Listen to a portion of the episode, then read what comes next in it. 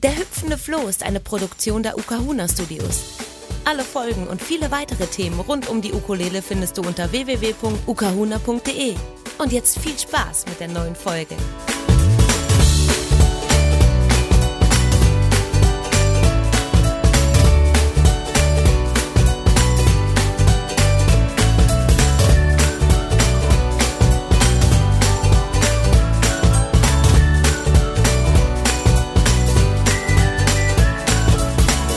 Aloha und herzlich willkommen beim Hüpfen im Floh. Heute bei der vorletzten Ausgabe dieser Staffel und ich freue mich ganz besonders in dieser Staffel noch die liebe Sabina Saracevic aus Berlin an den Hörer zu bekommen. Liebe Sabina, hallo. Aloha. Und diese Stimme dürfte vielen bekannt sein. Sabina, du bist Musikerin und du bist auch Veranstalterin und ich freue mich ganz besonders auf unseren Talk heute, weil du ähm, eine der Persönlichkeiten bist in Deutschland, die beide Seiten kennt. Und das finde ich immer super, super spannend. Die Ukulele spielt also auf vielen Ebenen eine ganz wichtige Rolle für dich. Und liebe Sabina, jetzt bin ich echt gespannt, wie bist du denn überhaupt zur Ukulele gekommen? War es überhaupt das erste Instrument für dich, was du gespielt hast? Oder wie war das? Naja, also ich habe ziemlich früh wie alle damals angefangen mit Blockflöte. Mhm. ganz regulär Blockflöte in der Grundschule zu spielen und bin aber dann ziemlich schnell in einen Kinder- und Jugendchor gekommen und da habe ich ziemlich lange eben auch gesungen und seitdem eigentlich auch kein Instrument mehr irgendwie angefasst und wieder sehr spät, so mit 30, habe ich tatsächlich ähm, angefangen, Gesangsunterricht zu nehmen, ganz privat.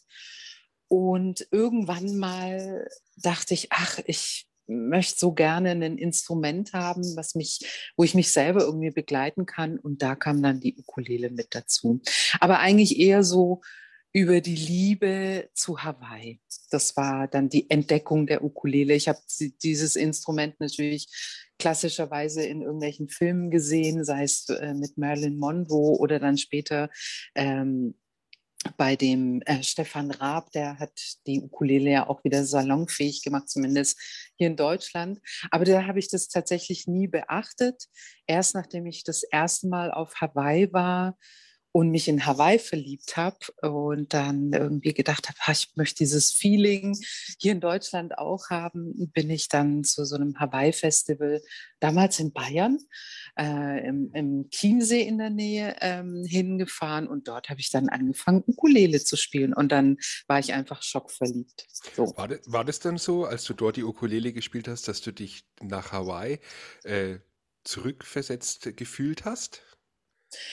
Absolut. Also ich meine, das Festival an sich fand ich schon ziemlich genial, weil es wirklich, da waren äh, so Gleichgesinnte, aber dann nochmal mit der Ukulele, die diese Fröhlichkeit ja auch ein Stück weit ähm, transportieren kann, je nachdem, was man spielt.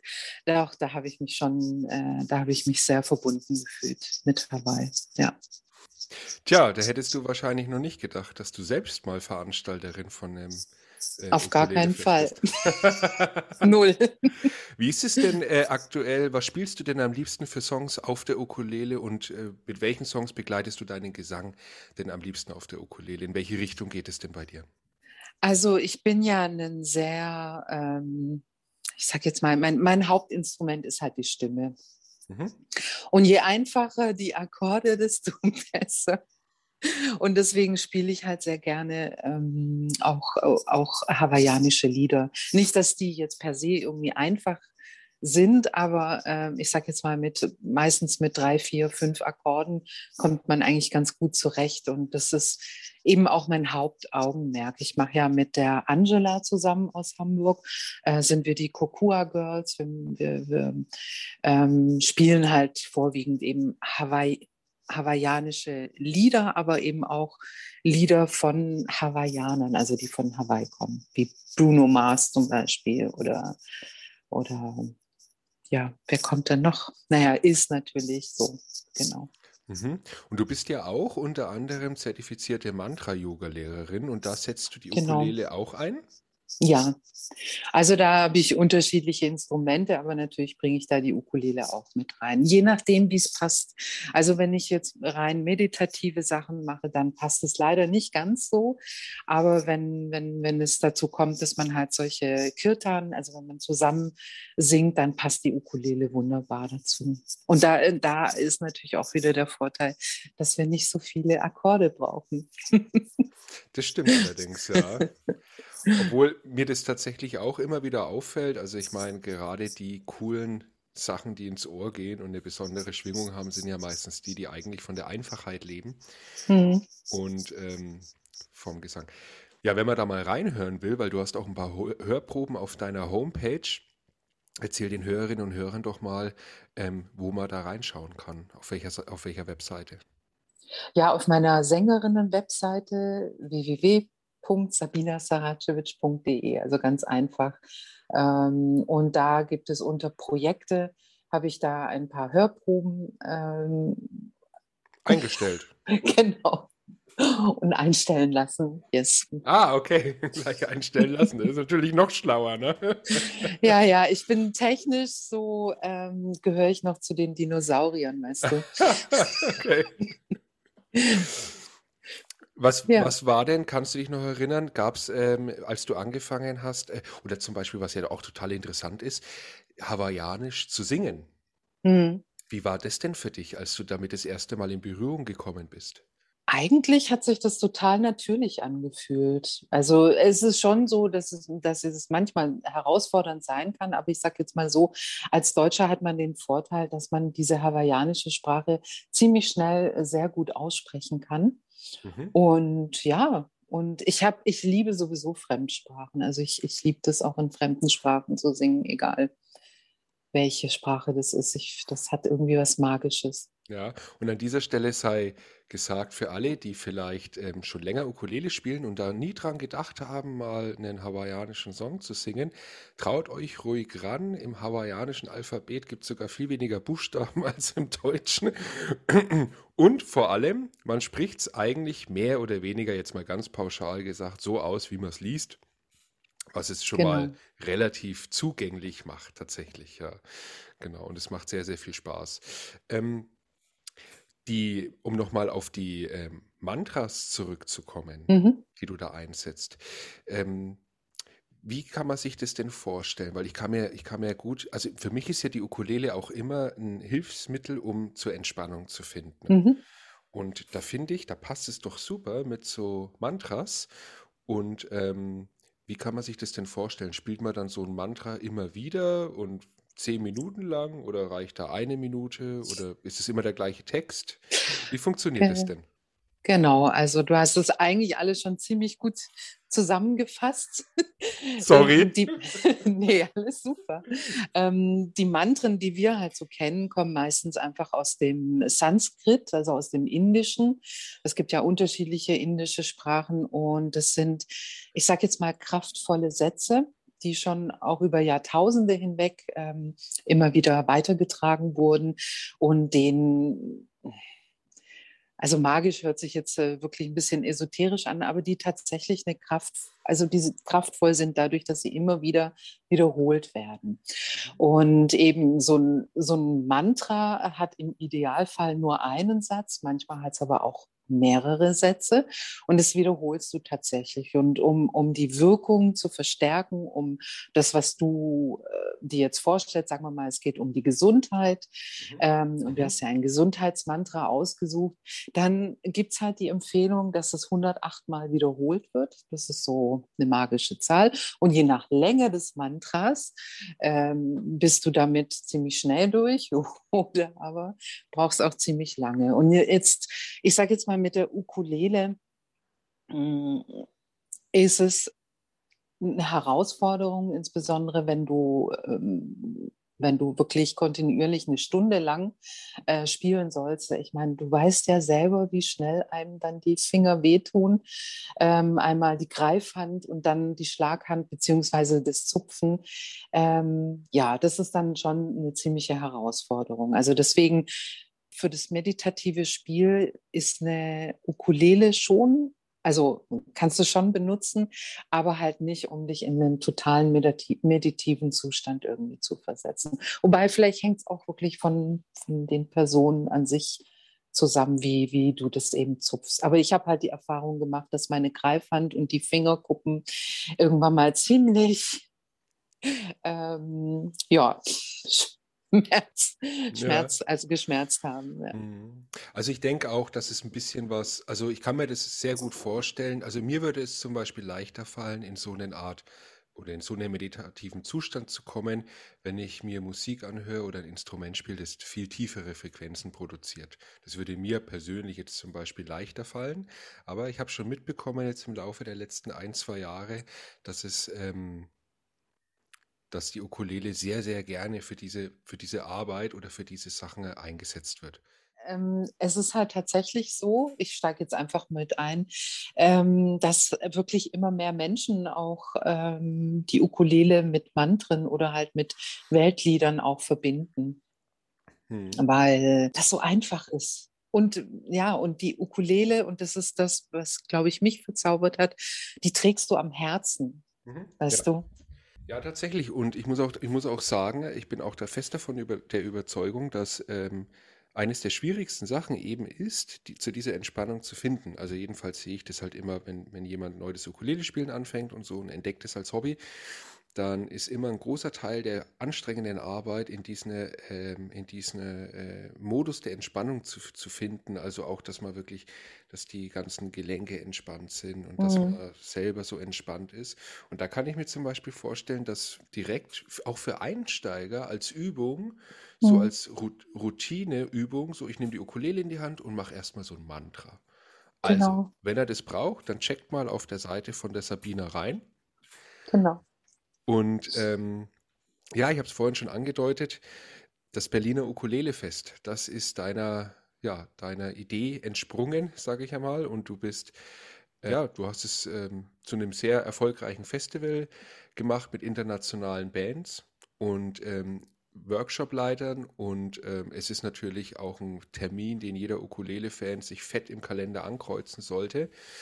Erzähl mir mal, wie du auf die Idee gekommen bist, dir das anzutun? Mhm. Naja, wie man das so oft macht, ne? auf eine naive Art und Weise. Also warum gibt es das eigentlich in Berlin nicht, war so meine Frage. Und damals habe ich bei dem Michael Köhn, der ja selber auch ein sehr guter Ukulele-Lehrer ist und ein eigenes Orchester hat und auch solche äh, Studienwochen auch macht. Da hatte ich bei ihm Unterricht und er hatte sowas wie so einen Ukulele-Tag schon bei sich in äh, Lichterfelde. Und ich war, glaube ich, schon wieder auf Hawaii gewesen und war so voll enthusiastisch und dachte mir, ja, das kann doch nicht sein, dass es in Berlin kein Ukulele-Festival gibt, überall. Also in Prag habe ich gesehen und äh, ich weiß gar nicht, welche Stadt war da noch irgendwie, auch in Deutschland, Großumstadt gab es irgendwie. Ne? Genau, ja. Und dann dachte ich, sag mal, in Berlin gibt es das nicht. Und so fing das an. Und dann habe ich tatsächlich das erste Jahr mit dem Michael Köhn zusammen so einen Ukulele-Tag gestartet. Und der war, war ganz gut. Es war halt alles noch in, in den Babyschuhen. Äh, danach ähm, hatte sich der äh, Michael auch entschieden, da nicht mit weiterzumachen. Und da ist die UFA-Fabrik äh, eingesprungen. Also das war auch der Ort, wo, wo, wo wir dieses Festival gemacht haben, haben, den einen Tag.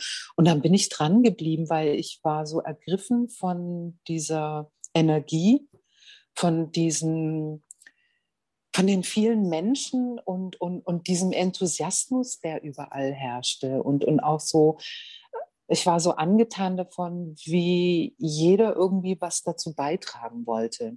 Weißt du? Und auch äh, e-, eben, ich habe, das war so eine Bewegung, wie ich sie mir halt gewünscht habe. Das war für mich schon so ein Ausdruck oder ist auch für mich so ein Ausdruck von Aloha Spirit, ja. Da kommt es nicht darauf an, dass du jetzt der Supercrack bist, sondern dass du einfach Freude hast am, äh, am Spielen, am gemeinsamen Spielen, sich zu begegnen. Und das ist eigentlich so das Ausschlaggebende, dass ich dran ge geblieben bin, auch, weil es ist, also ich bin keine Businessfrau. Und äh, mein, mein Hauptfokus ist auch nicht irgendwie da jetzt Profit rauszuschlagen oder so, sondern ich habe wirklich Freude dran, so ein Event zu haben, wo die Menschen hinkommen und Freude dran haben. Aber deswegen ist es natürlich auch ziemlich, ziemlich herausfordernd irgendwie. Also das äh, habe ich dann unterschätzt. Aber wie gesagt, die Freude und, und das, was daraus entstanden ist und die Menschen, denen ich begegnet bin, die, äh, die machen das alles wett, was es da an Stress gibt. Also für alle, die noch nicht auf diesem Festival waren, das Coole ist ja, dass du hast Aussteller da, du hast Instrumentenhersteller da, du hast Bands da, du hast Vertriebe da. Ähm, es sind ganz zentraler Teil, finde ich immer die Open Stage Geschichte. Also es können sich alle präsentieren auf der Bühne, völlig, wie du gerade schon gesagt hast, ist völlig egal vom Könnensstand her, ähm, was das Ganze zu einem sehr ähm, intimen, aber auch wirklich sehr entspannten Rahmen geben. Und äh, ich kann mich erinnern, du hattest auch mal ähm, hawaiianische Massagen. Gab es das nicht auch mal? Genau. genau. Also es gibt dann auch immer so ein bisschen außenrum so was, was mit dem Thema zu tun hat. Ich merke schon, bei dir geht es ja wirklich in allererster Linie eben um den Spirit und um Hawaii. Ne? Und dann mhm. kommt halt die Ukulele und, und so weiter. Und ähm, Allerdings ist es schon so, wenn du es mal vergleichst mit den Anfängen und wie es dann jetzt hat, äh, ich glaube, das letzte Fest war ja 2019, ne? Genau, das war ja kein richtiges Fest mehr. Das war dann äh, tatsächlich, oder nee, das war 2020. Da hatte ich ja das dann so Ukulele-Konzerte. Und 2019 war schon, das war so mit das Größte, genau. Aber Entschuldigung, ich habe dich unterbrochen. Genau, 2019 war dann schon äh, das Größte und ähm, Jetzt steht auch schon ein neuer Termin für kommendes Jahr. Genau, also aufgrund der, du weißt schon, dieser komischen Zeit in den letzten zwei Jahren. Ja. Äh, beziehungsweise schon davor hatte ich immer die Vision, ich wollte gerne eigentlich ein Sommerfest haben, was auch draußen stattfinden kann. Mhm. Und ich hatte schon weit vorher eben einen Termin in der Uferfabrik vereinbart für den 17. bis 19. Juni 2022. Und es passt halt jetzt wunderbar, finde ich, weil äh, ja, es einfach, glaube ich, ganz gut ist für die Menschen, um sich gut zu fühlen, auch eine Möglichkeit zu haben, draußen Musik zu machen. Darauf freue ich mich sehr. Allerdings muss ich halt auch echt sagen, ich habe so das Gefühl, ich bin aus so einem fahrenden Zug oder mit dem fahrenden Zug eigentlich so Vollbremsung ähm, auf der Strecke geblieben, wie, wie viele halt auch. Und ich bin, also ich habe so ein bisschen so den Eindruck, das wird irgendwie wie so ein Neuanfang jetzt dann 2022, weil das halt so komplett anders ist. Und ich bin auch echt ähm, nicht mehr so geübt darin zu planen, muss ich ehrlich gestehen. Ja gut, dafür hat man mittlerweile sehr viel Übung darin, sich nicht davon überraschen zu lassen, wenn irgendeine Planung sich von heute auf morgen in Luft auflöst. Ne? Exakt, das stimmt. Da hast du ja auch total die Erfahrung drin. Genau, aber so ist es halt. Ich finde es auch, ähm, ich hoffe, ich hoffe, ich hoffe sehr, sehr, sehr, dass die Menschen aus dieser Erfahrung mitnehmen, äh, in Sachen Freizeitgestaltung ein bisschen entspannter zu werden. Ja. Muss da immer wieder, ich habe da wirklich jetzt auch die letzten Jahre immer wieder dran denken müssen. Ich war mal in Island vor Jahren auf einem Festival und bin da aufgeschlagen und am Freitag und habe dann gefragt, ja, wann spielt denn eigentlich die erste Band? Und dann haben alle gemeint, so, hä, was, was ist los? Das wissen wir doch nicht. Keine, heute, heute Abend, heute Morgen, keine Ahnung. Und dadurch, dass in Island es wirklich so ist, dass das Wetter einem so ständig krassen Strich durch die Rechnung machen kann. Weil es ist jetzt nicht übertrieben, weil da, wo dieses Festival stattgefunden hat, da kann es halt passieren, dass die Straße einfach von heute auf morgen nicht mehr da ist. Weil da einfach, weil da einfach Wasser durchkommt oder dass, äh, oder dass halt Leute äh, da nicht hinkommen, weil sozusagen das Wasser ein bisschen zu hoch steht und man, man, kann mit den Autos nicht mehr durch die Furten fahren und so weiter. Da muss man erst mal drei, vier Stunden warten, bis das Wasser wieder runtergeht und so. Ne? Und von daher waren die da total entspannt und so und haben so gemeint, so ja, keine Ahnung, wir sind froh, wenn es überhaupt stattfindet, so auf die Art.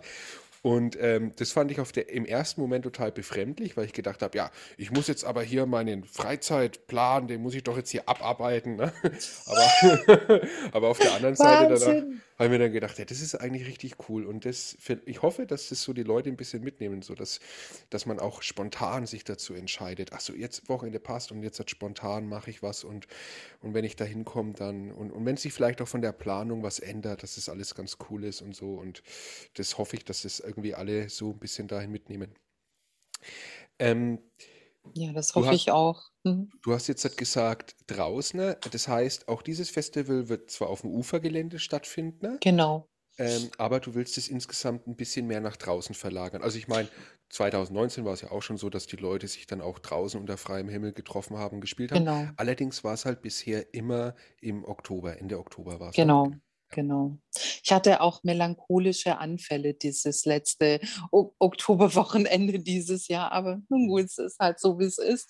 Ähm, ja, genau, es gibt eine große Bühne äh, in der Uferfabrik, die ist nämlich draußen, die ist komplett überdacht. Das ist nämlich richtig, ja. richtig schön.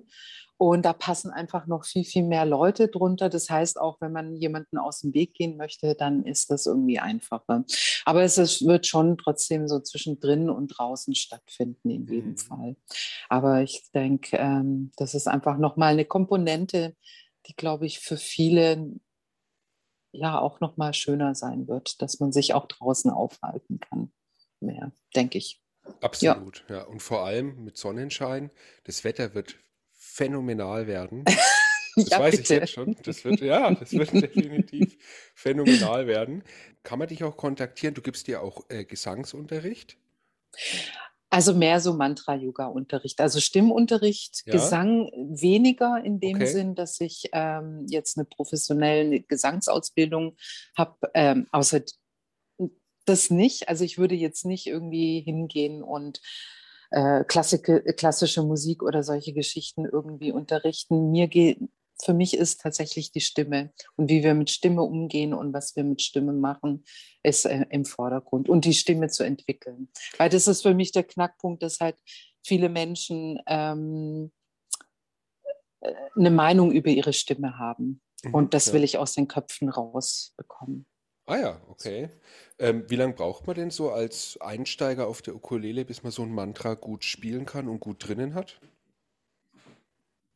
Kommt drauf an, wie oft und wie lange man übt.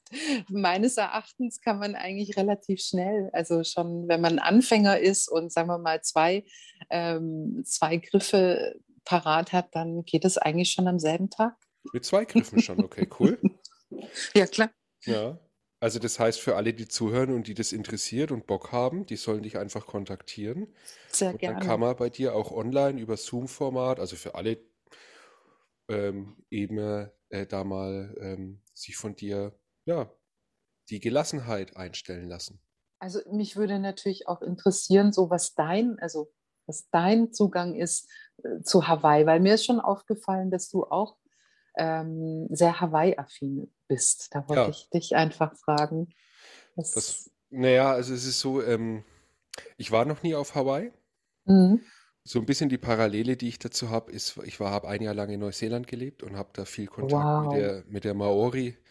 Kultur gehabt und ähm, von daher es war mir auch war es für mich auch relativ einfach mit der hawaiianischen Phonetik und so weiter klarzukommen, weil ich mich da viel mit dem mit der Maori-Sprache sozusagen beschäftigt habe und das auch mal gehört habe so live.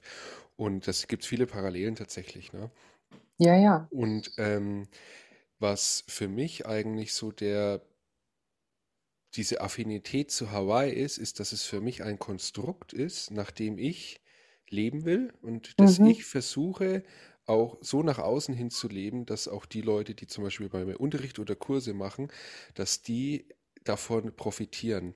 Und jetzt ist es natürlich so, jetzt könnte man sagen, na gut, du warst ja noch nie auf Hawaii, du kannst ja eigentlich das gar nicht ähm, so, du weißt ja gar nicht, was da abgeht und mhm. ich muss auch sagen, naja, das stimmt, aber es ist die Vorstellung, die ich davon habe.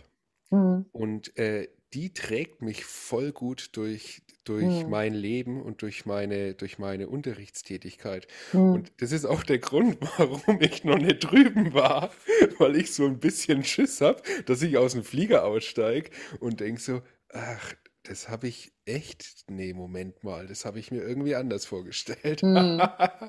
ich versuche dahin zu kommen, ähm, ein, ein, glückliches Leben zu führen und entspannt, mhm. entspannt zu sein und, und ähm, den gemeinsamen Nenner mit meinem Umfeld zu finden, statt immer nach Unterschieden zu suchen.